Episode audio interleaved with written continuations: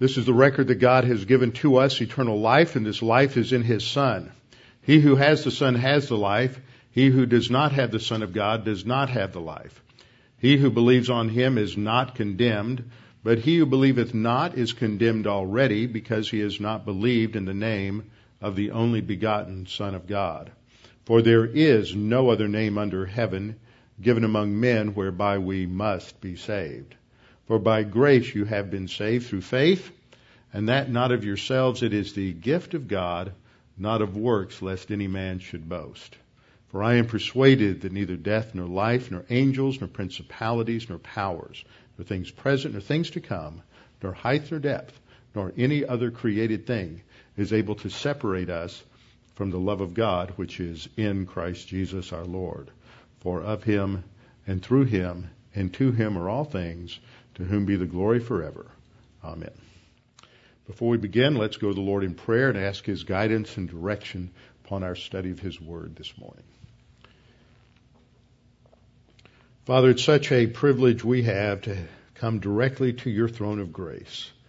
It is because we have a, an impeccable high priest who died upon the cross and whose death removed the veil between us and your throne so that on the basis of his death we have direct access to your throne of grace.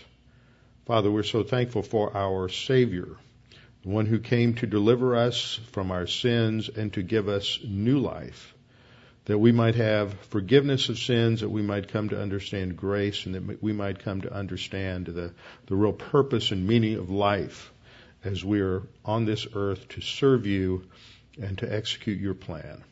Father, as we study the life of our Savior and study the Gospels, we, may we be impressed again and again with the mandate that we see embedded throughout these Gospels, that we are to become students of your Word, that we might become students of you, students of our Lord, that we might implement these principles in our lives, that we might exhibit your character and your glory throughout the to the human race and to the angels. And we pray that as we study today, we might again be impressed with your magnificent plan of grace. We pray this in Christ's name. Amen. We are in the Gospel of Matthew, which, as we've seen in the last few weeks, is focused as a message to the Jews, not as an evangelistic message per se, as I pointed out in the last uh, couple of classes, the original recipients of this gospel were Jewish believers. Matthew is writing to these Jewish believers because by the, the midpoint of the first century, it's obvious that the kingdom that Jesus had proclaimed, that John the Baptist had proclaimed before him, that his disciples had proclaimed, was not coming into being. And there were questions being raised by, wait a minute, what if we were repented because the kingdom was at hand. Where is it? What's going on? Not only was there the postponement of the kingdom, but there was something new transpiring in terms of the outreach to the Gentiles and the inclusion of Gentiles within this new entity called the church. And as I pointed out, Matthew is the only gospel of the four that uses the term ecclesia for church. Matthew also has a number of incidences which uh, focus our attention upon God's grace to the Gentiles. And so he's writing to a Jewish, uh, uh, what we would call today a messianic Jewish community, answering those questions. And he's connecting what happened in Jesus' ministry to the prophecies and promises in the Old Testament. There are more allusions and more quotes from the Old Testament in Matthew than in any of the other in any of the other Gospels. And so as we see even in our uh, study this morning, we go back to connect Old Testament prophecy to fulfillment in the um, in the life of Christ. Today we see the focus is on God's provision of a Savior in the announcement to Mary in Luke 1 and to Joseph in Matthew 1. There is this emphasis upon the naming of the Savior. There's this confirmation in two separate instances of revelation as the angel appears to uh, Joseph, uh, to probably first Mary and then to Joseph, the angel reveals that the child shall be named Jesus or Yeshua from the Hebrew verb yasha, meaning to deliver, because he will deliver his people from their sins. So, in just in terms of a broad overview at the beginning, we're looking at the life of Jesus in his infancy, and we're looking at the original announcement of the angel as depicted in the upper left. Then we'll look next time as, at the move to Bethlehem and the birth of our Lord, and then his uh, being worshipped by the shepherds and the magi. Next week, you're going to learn all the things you thought you knew about the Christmas story that are wrong. So you don't want to miss that because there's a lot of misconceptions about what's going on uh, at the manger. So we'll look at that next time. And then from there, we'll move on into a little bit about the uh, uh, infancy. There's not much more said about the childhood of Christ, and then we'll move on in the Gospel of Matthew. So as we begin, let's look first at the announcement to Mary. So turn to Luke chapter 1, verse 26. Luke chapter 1, verse 26. Now in the sixth month, the angel Gabriel was sent by God to a city of Galilee named Nazareth to a virgin betrothed to a man whose name was Joseph of the house of David. The virgin's name was Mary. Now it always impresses me how much information that Luke packs into just a couple of short verses. He gets all the information there in a very economic use of, of language that we answer all the questions of who's there, what's going on, where are they from, why is it happening. All of that is there and it is, is summarized. But we see the em- emphasis here, as we'll see in Luke, is on G- uh, Jesus as being from the house of David, connecting us, as we'll see, back to the fulfillment of God's covenant with David. This is important again and again. So in verse 27, Joseph is emphasized as being of the house of David. This comes in again a few verses later in verses 31 uh, to 32, where our Lord is emphasized as being given the throne of his father David. And then in verse 33, he will reign over the house of Jacob forever, and of his kingdom there will be no end. And I want you to think, now we, I should have said this before, now you can go back and look at the hymns we sang this morning. Hark the herald angels sing and joy to the world, the emphasis on his being a king. In joy to the world, it's easy for you to read that as if uh, Isaac Watts is writing about the king reigning today, but that's a misreading of what he's writing. He's writing the message as it would be heard when Jesus was born. The king is here. The kingdom is about to come, and this is what's going to characterize the kingdom. Isaac Watts was a premillennialist. He believed that the kingdom was offered, that it's postponed, and it won't come until Jesus returns at the second coming. So he's not writing as if we're in some form of the kingdom today. He is writing as from the perspective of being uh, there at the time of Christ when the kingdom was present because the king was here. Not because the realm had been established, but because the king was here. Now, at this this last week, I took off for a couple of days, and I presented a paper on the uh, cessation of the sign gifts, specifically the cessation dealing with the cessation of prophecy and knowledge and tongues, in 1 Corinthians chapter 13, verses 8 to 13. It was at the Dispensational Hermeneutic Study Group. You can't say that real fast more than once that uh, was started by a seminary that is a part of the uh, regular Baptist denomination up in um, Clarks Summit, Pennsylvania. The president of the seminary now is uh, Mike Stallard. I've known Mike for a lot of years. We were, uh, I'm not sure if we were actually classmates at Dallas. We may have been a, separated by a year, but I knew him all the way back when we were in seminary and then he has been an active member and presenter of papers at a number of different scholarly groups that I've been a part of for, for the last 15 years or so. And in fact, Mike will be um, Mike will be presenting at the Chafer conference this year. Uh, we have the focus this year is going to be on dispensationalism, and Mike uh, wrote his uh, doctoral dissertation on Arno C. Gaebelein, who was one of the early dispensationalists in the in the early part of the 20th century. So he's going to deal with that and some other issues, but that's going to be good. But anyway, the focus of this conference was on the the cessation of the sign gifts. And there were some interesting insights, some things that were connected together for me and for others there at the conference this week that are really important. And if you're here Tuesday night, you'll learn them. But part of it relates to the kingdom message. And so we have this emphasis in the Gospels on Jesus presenting the kingdom, and of course it's rejected, so it's postponed. And that's emphasized here in the very beginning of the announcement with, with um, uh, to Mary about the birth of the Savior. Now there are five things that we observe from these first uh, couple of verses.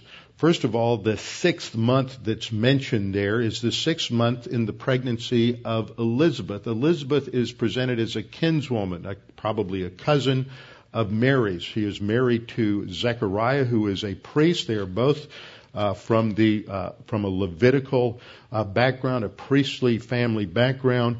Zechariah is serving in his in the, in the temple, and an angel appears to him and announces that his wife Elizabeth, who has been barren, is indeed going to give birth to a son, and that son is going to be John the Baptist. And so, in the sixth month of her pregnancy, uh, is when this announcement is made to Mary. So John the Baptist is roughly six months older than Jesus, and John the Baptist is a cousin of Jesus. A lot of people don't realize that. It's also very likely that John and James, the two disciples, also called the sons of thunder, were also cousins. We're not on uh, on Mary's side as well. So it's interesting that the Gospels are also a family affair. So the sixth month refers to the sixth month of Elizabeth's pregnancy that con- helps connect us to Old Testament prophecy as there was the prophecy that there would be a forerunner who would announce the coming of the Messiah, that forerunner being John the Baptist. That's fulfillment of prophecy. And then we have the birth of the Savior, the virgin conception and birth, which is also a fulfillment of prophecy. The second thing we see is that the announcement is made by Gabriel. There are only two angels that most people think of that are named in the in the scriptures. There's Gabriel and Michael. Michael is the archangel. There's not more than one. Michael is the archangel, and Michael seems to be given the responsibility of protecting Israel. Gabriel seems to be given responsibilities to make revelatory announcements uh, that specifically impact God's plan for the nation Israel.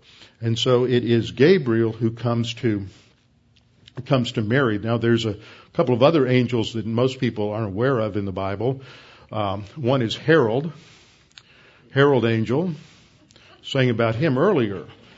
Hark the herald angel. And then there's Lo. We'll learn about him next week. Lo, the angel appeared to the shepherds. Just thought you needed to know that this morning. Third thing that we observe is that Luke is a very precise historian and he gives us a lot of intricate details. We'll see that there's some question about only one detail really in Luke's uh, gospel. We'll see next time related to the census of Quirinius. But there are a large number of historical events and geographical events that have been identified and enumerated in the Gospel of Luke, and Luke is dead on accurate on every single one of them. He is an extremely precise uh, historian, and he locates these events uh, well for us. And as he's writing for Theophilus, who is a Gentile uh, of Greek background, he writes to help him and it helps us understand uh, where these things are in these kinds of details. So he gives specific details saying that the uh, angel Gabriel is sent by God to a city of Galilee, which is in the north of Israel, to a city of Galilee called Nazareth. And Nazareth was a very small, obscure village. It didn't have a very, very positive reputation. It's rural, sort of the backwater in Galilee. And it's located on this map in the north. The brown area here is, is Galilee. This is the uh, commonly called the Sea of Galilee, which is a poor translation. It's not a sea, it's a lake.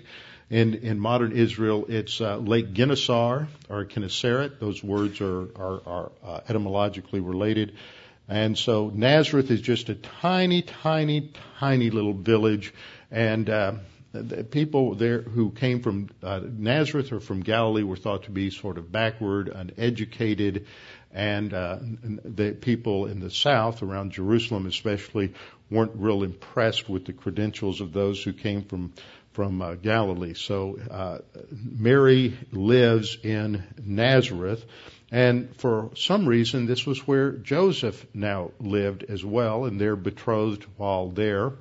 And then later we find out that he goes to his traditional family home of Bethlehem. Why and how he's up in the north in Galilee, we don't know. But this is her home where she's from, and this is the location to which uh, Gabriel goes to make uh, this announcement. We learn also that they are uh, learn that they have not yet had sexual relations. They are betrothed. And in Judaism at this time, in second te- the second temple period, now you'll hear me use that term a lot. The first temple is the Temple of Solomon, roughly from uh, approximately uh, 970 BC until it's destroyed in 586 and uh, the second temple was rebuilt under under uh, Zerubbabel. The prophets involved, like Haggai and Zechariah, uh, in 516, and from 516 until its destruction in 70. That's the second temple period. It's considered one temple, even though Herod comes in starting about approximately 20 BC with a massive renovation project uh, it's still considered the same temple because sacrifices never ceased. So there was a continuation there. All of the laborers that were used up on the Temple Mount by Herod in rebuilding the temple, uh, reconstructing it, renovating it, were all Levitical priests who were trained in all of the uh, construction skills necessary in order to do that because no one other than a priest could go up into certain areas on the Temple Mountain in order to maintain all of the uh, ritual purity required by the law, only Levites could could do the work. So they it's just a massive project. So this is the second temple period. And uh, uh, during this period, if the adultery was committed and if a husband was going to put away his wife, it was an extremely public event, uh, very extremely embarrassing, uh, and uh, designed to be so very harsh coming out of the legal, harsh self-righteous legalism of the Pharisaical tradition. So Mary and Joseph are betrothed. In fact, the rules related to divorce or to any sort of sexual immorality during the betrothal period were almost worse than if someone committed adultery after they were married. And so within Judaism, this betrothal period is an extremely uh, significant time period. Uh, fifth thing we see is that, the, that I want to emphasize is the name Mary is actually the uh, anglicized or Latinized form of the Aramaic Miriam. What's interesting is you don't find too many Jews naming their daughters Mary. They will name them Miriam. Miriam is the name going back to the sister of Moses and is a very time honored name, but Mary is often associated, of course, with the mother of our Lord in the Latinized version of the name. And so that is uh, uh, often not, not a name you will find uh, in the Jewish community. Gabriel appears to uh, Miriam and says, Rejoice, highly favored one. And the word that is used here is the uh, Greek word uh, charitao, perfect passive participle, indicating that she has already realized this. It's a completed action. Uh, she has already been the recipient of God's grace to her. And he says to her, Rejoice, highly favored one, the Lord is with you. Blessed are you among women. And so she is taken aback by this sudden appearance of an angel. Now, for all uh, purposes. He appears to be a man, but there's something apparently different about him and something that is arresting about the way he addresses her and speaks to her. And so uh, she is quite perturbed. She's confused. This has brought her up short and she's not sure what's going on. The text says that when she saw him, she was troubled, a word indicating perplexed or confused and she doesn't really comprehend the significance of his saying. And so he goes on to explain in verses 30 through 33 the import of his, the, the, the content rather of his message. Uh, he says in, starting in verse 30, the angel said to her, do not be afraid, Mary, for you have found favor with God. Notice the double emphasis now. Here we have the uh, noun charis, which is the noun form of the greeting word used earlier, charitao, that particular verb. The C-H-A-R-I at the beginning shows the uh, correlation, uh, the etymological relationship. So twice he's emphasizing the fact that she's a recipient of God's grace. Whenever you see repetition like that in scripture, you know that God the Holy Spirit wants us to really pay attention to this and that God is giving her a superabundance of grace in the role that she is going to play in, in God's plan. It's not based on who she is or what she's done. It's based upon God's grace and God's own character in expressing His favor to her. It is not because she is, she is somehow special. Uh, in the Roman Catholic theology, they have elevated Mary above all other women in terms of her morality and spirituality, and that is not uh, that is not part of the text. The scripture emphasizes that she's a recipient of God's grace, which is undeserved merit. She is not being given this because she has done something to deserve it. There's also the doctrine of the Immaculate Conception of Mary, which doesn't, isn't talking about the virgin conception and birth. It's talking about her conception and birth.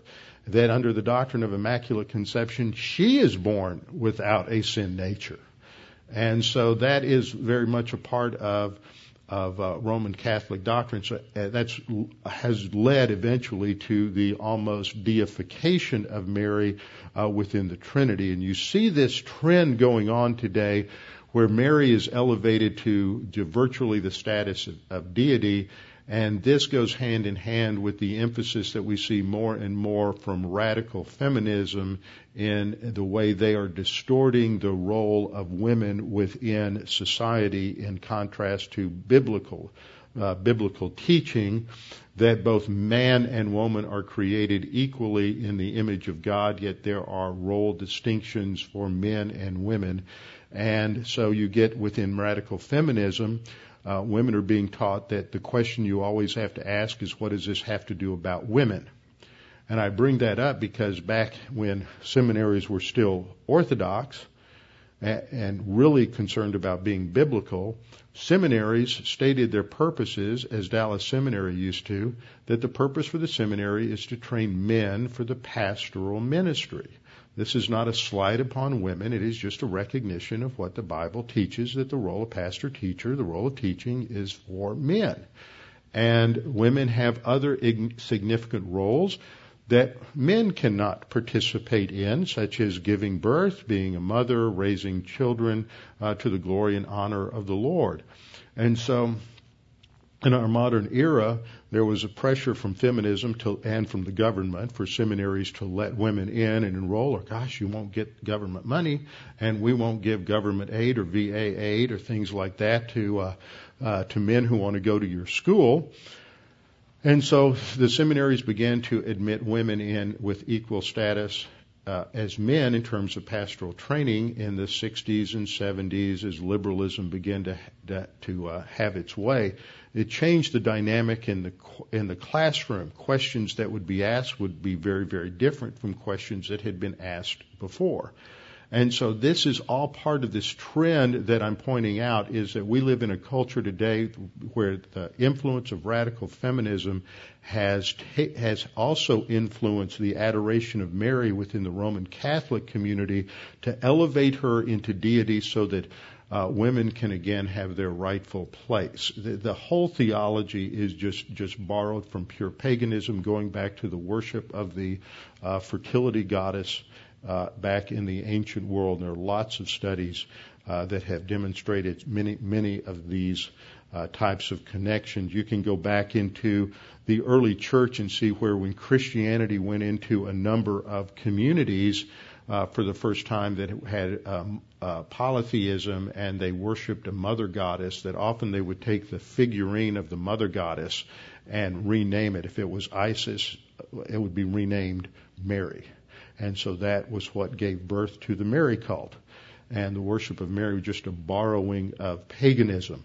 Mary is to be honored because she's the recipient of God's grace not because there was something special or inherent within her where she deserved special uh, special grace. And so God is is bestowing His grace upon her, just as He gives His grace to all of us, not because we earn or deserve it, but because that is God's the expression of God's will and expression of God's love. So the angel says to her, "Don't be afraid, Mary, for you have found favor with God." And behold, you will conceive in your womb and bring forth a son, and shall call his name Jesus. He will be great, and he will be called the Son of the Highest, and the Lord God will give him the throne of his father David, and he will reign over the house of Jacob forever, and of his kingdom uh, there will be no end. Now, there are several things that we ought to observe from this passage. First of all, as I've emphasized, that Mary has found favor with God. She is the recipient of God's grace. Uh, the second thing that we should observe is that the uh, that Gabriel tells her that she is going to conceive and give birth to a son. The emphasis really is on the conception because it is the conception that is uh, truly miraculous. She gives birth the same way every mother gave birth, but it was the conception that distinguished the life that was in her womb from the life that was in all other wombs. So she's going to give birth to a son. This also emphasizes the true humanity of the Savior. He is born of a woman. This takes us back to the initial promise, the first indication of God's sal- salvation plan in Genesis 3:15 that the seed of the woman would crush the head of the seed of the serpent. And so there is this tracing of this doctrine of the seed of the woman, the significance of the woman, uh, the virgin, all through the Old Testament, leading up to its fulfillment in in Mary. So she is going to conceive and give birth to a son. The third thing we see is that the son is going to be named Yeshua uh, which is the Hebrew or Aramaic form of the name. Jesus is the Greek form, and then we've anglicized that, brought it over into English as, as Jesus. But Jesus comes from the same uh, name as Joshua in the Old Testament, from the root yasha, meaning to save or to deliver. And so there is a dual reference here, sort of a play on words, that you will name him uh, Jesus because he will deliver his people from their sins. The word deliver is the word for salvation. That's uh, the full statement there is given to, to uh, Joseph over in Matthew chapter 1. Then the angel says that he will be great. Matthew 12:6 Jesus borrowed from that as he's uh, challenging his listeners and the Pharisees and he says yet I say to you that in this place there is one greater than the temple. Uh, this is uh, this emphasizes his superiority over uh, over all others because he is not only true humanity, but he is undiminished deity. And so we see in the whole story of the incarnation this emphasis on the unique conception and birth of our Lord because he is born as a true human via a human, normal human birth, but he is also divine because of the role of God the Holy Spirit within that, and we'll look at that in just a minute. Fifth, we see that the angel says that he will be identified as God. He's called the Son of the Highest, and later in verse 35, he's called the Son of God. That those terms go together. Often in Judaism, rather than using the term God, they will, uh, out of respect for the name of God, they will use a substitute word. They will use a circumlocution. Often today you hear them refer to Hashem, the name. And so they use that sometimes, and instead of reading the proper name of God as uh, Yahweh, they will substitute Adonai.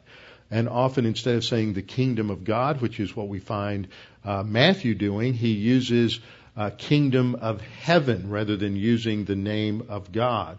Uh, this is uh, also true in terms of calling Jesus the Son of God. Another way of saying it would be the Son of the Most High, the Son of the Highest. So this is an indication that he is that he is a Son of God. Now, what's interesting about the name Son of God is that in a birth narrative like this, we might think that he's talking about son in a birth sense.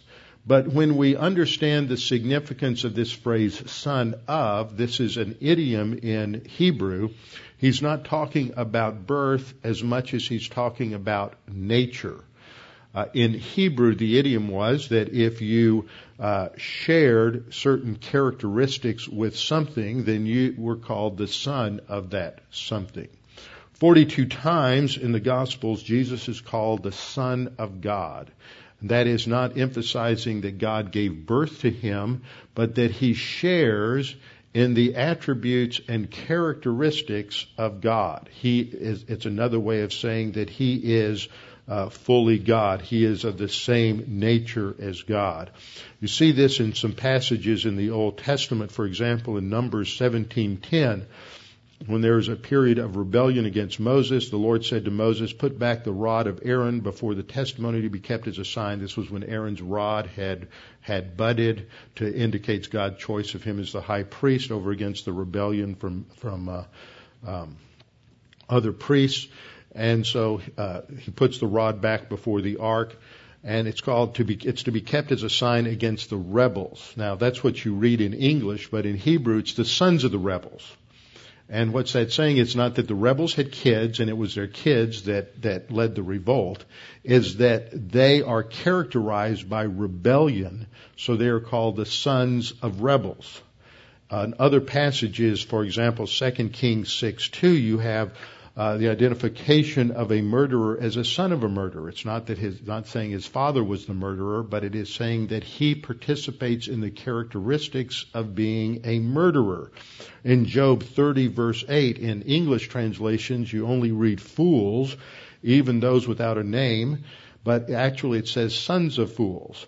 And it's not talking about the fact that their parents were fools, but it's talking about that they share in the characteristics of fools. So when we see titles of Jesus, the Son of the Most High, the Son of God, the Son of Man, what that's emphasizing is that Jesus shares in the characteristics of the noun in the genitive which would be of God. That's the, the of in English indicates a genitive. So Son of God means he shares in all the characteristics and attributes of God. Son of Man means he shares in all of the attributes and characteristics of humanity. Uh, Son of the Most High, again, he shares in all the attributes and characteristics of the Most High. So uh, Gabriel announces that he will be identified as being fully God. So he not only announces that he's going to be a son of Mary in terms of humanity, but also that he is the uh, he will be identified as being fully God. The sixth thing that he points out is that he will fulfill the Davidic covenant. He says the Lord God will give him the throne of his father David and that he will reign over the house of Jacob forever and his kingdom will have no end. So the emphasis there is on that covenant that God made with David about a thousand BC. And the central passage for that is 2 Samuel 7, 12 through 16. There is also another uh, counterpart to that in Psalm 89, which is a meditation upon the Davidic covenant. And then there's a parallel passage in 1 Chronicles 17, 11 through 14. In the Davidic covenant, God promises David that God will establish him as an eternal house, an eternal kingdom, and an eternal throne. And that culminates in one who is eternal. Solomon was not eternal. He was a creature. Uh, his other descendants were not uh, eternal, they were human, they were finite. So to have an eternal throne with an, someone who is sitting upon that throne for eternity demands a divine uh, person. And so there's the implication there that not only is the descendant of David human because he is a, a, descendant of David, but that he must also participate in being in the attribute of eternality, which indicates he must also be divine. And so that is one of those many passages we've studied in the Old Testament emphasizing both the humanity and deity of the Messiah. So then, uh, Mary begins to question this. She's confused still, and she's saying, Well, how in the world can this take place? Because I have not had sexual relations with a man. I am betrothed, but I am still a virgin. And the word that is used for virgin is the Greek word parthenos, which indicates literally a virgin. Uh, if you go to Athens and you go to the Acropolis, there is the uh, great temple to Aphrodite, who and that that temple is called the Parthenon. Same word because Aphrodite was viewed as the virgin goddess. So uh, that is the same word that is used. It's the same Greek word that is used to translate the Hebrew word alma in Isaiah 7:14, a passage we'll look at uh, because it's quoted uh, in uh, Matthew chapter 1. So Mary says, How can this be since I do not know a man? And the angel then explains to her that the Holy Spirit will come upon you, and the power of the highest will overshadow you. Therefore also that Holy One who is to be born will be called the Son of God.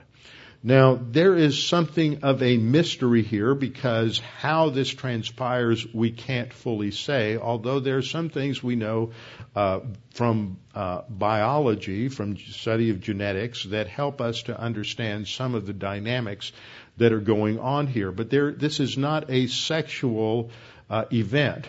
This is a creation event under the power of God the Holy Spirit, just as God the Holy Spirit was used by God uh, the Father and the Son in the original creation.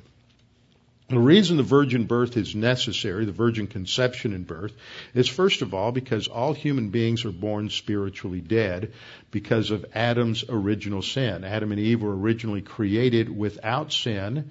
They were created with a flawless, perfect nature, but the instant that they sinned, they became spiritually dead. Corruption entered into the uh, into the universe, and everything in the universe became affected by sin. Not just their own spiritual death, but it affected biology and botany and astronomy. Everything changed. You had the beginning of the second law of thermodynamics, uh, everything running down, everything shifting into a state of entropy. And this, and it affected the corruption of animals. It affected the corruption of plants. Now you have the beginning of thorns and thistles. Uh, spir- the spiritual death was the spiritual aspect of the penalty on man, but then there were all of these other consequences that reverberated like, uh, like a tidal wave or a tsunami throughout all of God's creation and so that every human being is corrupt and every cell in the human body is corrupt and we became spiritually dead and possessors of a sin nature. That sin nature is passed on physically. And it is passed on physically primarily through the, or exclusively through the male. Romans 5:12 says therefore just as through one man sin entered the world Eve's sin affected one person it affected her. Adam's sin was significant because he was the designated and bio, designated spiritual head of the race, and he was the biological head of the race. Eve is brought from his body. So when he disobeys God, that is the determinative sin that impacts everything. And so this is what Romans 5:12 emphasizes just as through one man sin entered the world and death through sin and so death spread to all men because all sinned. Adam's sin is transmitted that sin nature is transmitted to all of his descendants. Now biologically, there's some interesting things that happen. Every every cell contains 46 chromosomes, which carry the same genetic blueprint for the indi- for the individual. These cells transmit all of the characteristics that make us who we are. They also transmit the the uh, sin nature. In reproduction, the, in, in the male uh, spermatogenesis, it begins with one reproductive cell that has 46 chromosomes, which divide and throws off or divides into two cells of 23 chromosomes each. In the female, the original egg is produced also with 46 chromosomes, and then it divides in a process called meiosis and throws off 23 chromosomes which are discarded, which leaves a purified ovum, a purified egg. It is that egg that is with 23 chromosomes that then combines with the 23 chromosomes from the sperm of the male that then produces uh, life in the womb in a normal process. But in the case of Eve, there's not a provision of those 23 chromosomes from Adam because if that were to transpire, then there would be the transmission of the corruption of sin via the male. And so there is something miraculous that takes place in the uh, genesis of Jesus so that God the Holy Spirit is able to fertilize uh, through his creative ability, not through a sexual ability, but through a creative thing. The reason I say that is that the, the Mormon view is that God has sex with Mary. This is not what this is describing. It is describing a creative event by, by God the Holy Spirit who is able to quicken the ovum of Mary so that she is able to, con- she conceives and gives birth to a son who is uh, without sin and he does not inherit the sin nature or the corruption uh, from Adam. Now, in Matthew, we're told the story from Joseph's perspective. Now, the birth of Jesus was as follows. Interesting, the word for birth there in the Greek is hegenesis. Hegenesis. What does that sound like? Genesis. Same form of the word. It can mean beginning, it can mean birth. Here it means birth, or it could mean, has the idea of the beginning. The beginning of Jesus Christ, or the birth of Jesus Christ, was as follows. After his mother Mary was betrothed to Joseph, before they came together, she was found or discovered with child of the Holy Spirit. Again, the emphasis is that this is the production of God the Holy Spirit. It is miraculous. This is one of, this is the first of three statements in Matthew that emphasize the virgin birth. This statement that he, that she is pregnant of the Holy Spirit.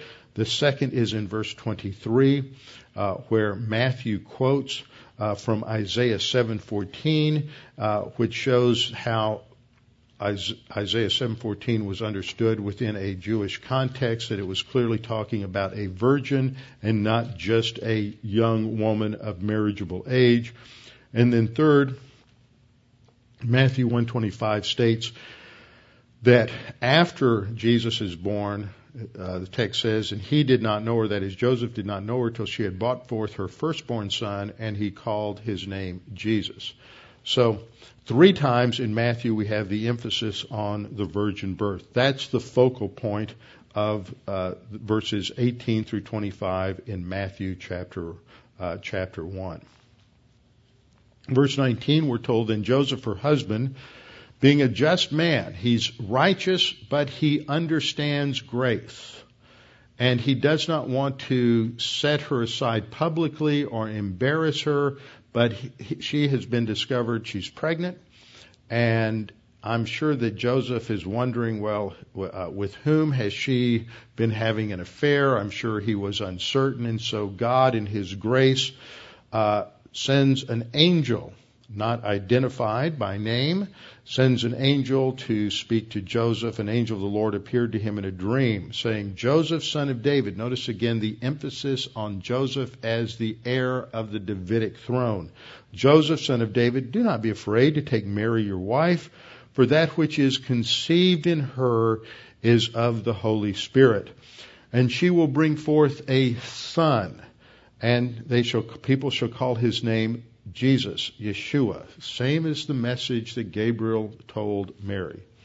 So call his name Yeshua, for he will save, he will Yasha in Hebrew, he will save his people from their sins. This is the emphasis in the Gospels, in the Synoptics is the deliverance from sin, and that he will save us from their sins. And then the angel goes on to say, so all this was done, or actually, this is Matthew speaking in verse 22. The speaker changes. He says, So all this was done that it might be fulfilled, which was spoken by the Lord through the prophet, saying. And then we have one of the most significant prophecies from the Old Testament. This was a prophecy given to Ahab, or Ahaz, in the Old Testament in Isaiah chapter 7 at a time when the southern kingdom of Judea, which is which is ruled by a descendant of David. It's the throne of David in Jerusalem, and it's under threat by an alliance from the northern kingdom of Israel and Syria, and they are. Uh, uh, they have asked Ahaz to join them in an alliance uh, to, uh, against the Assyrians, and Ahaz has de- declined this, and so now they want to uh, come in and take him off the throne. They want to have a regime change in the south and replace him with someone of their own choice. In other words, they're giving an, bringing an assault against the uh, house of David.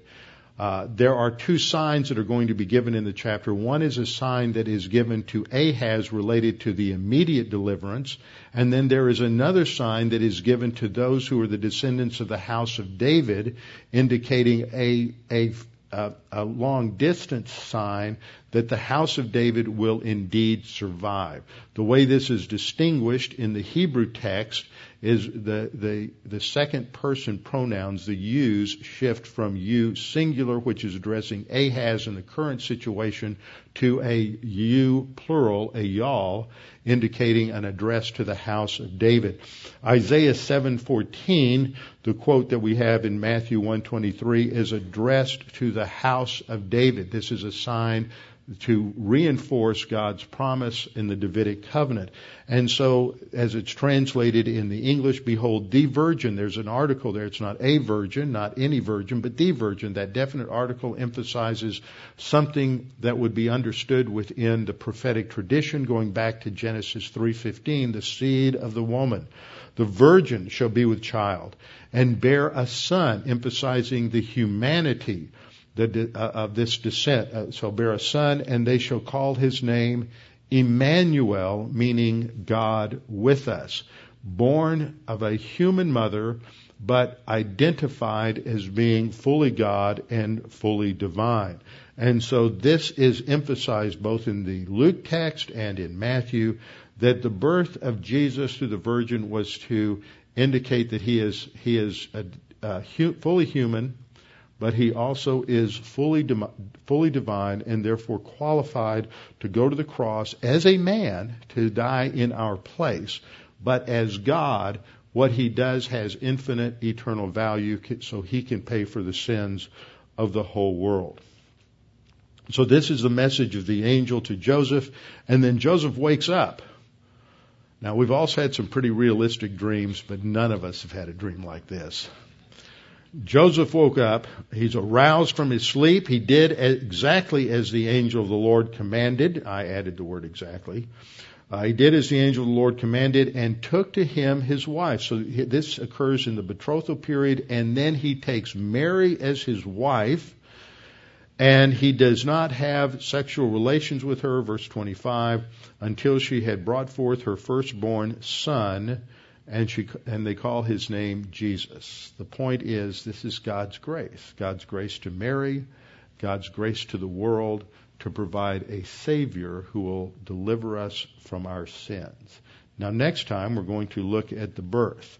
We're going to look at what happens, what the circumstances were around the birth, uh, the birth in Bethlehem. Where did it happen? How did it happen? When did it happen? What was its significance? Who showed up? When did they show up? And uh, what did Herod have to say about it? So that will be next Sunday morning with our heads bowed and our eyes closed. Father, we're thankful for this opportunity to study these things, be reminded about what you have done in your plan and purpose to give us a Savior. a Savior who would deliver us from our sins, a Savior who paid the penalty for our sins that we might not have to, a, Savior who died in our place.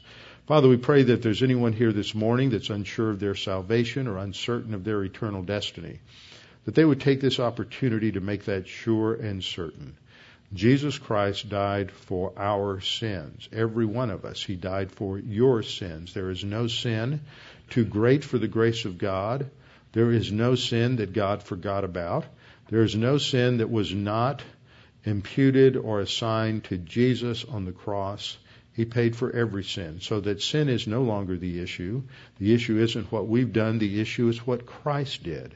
And if we put our faith in Christ, if we trust in Him, if we believe He died for us, then God will give us new life. He forgives us instantly of all sin.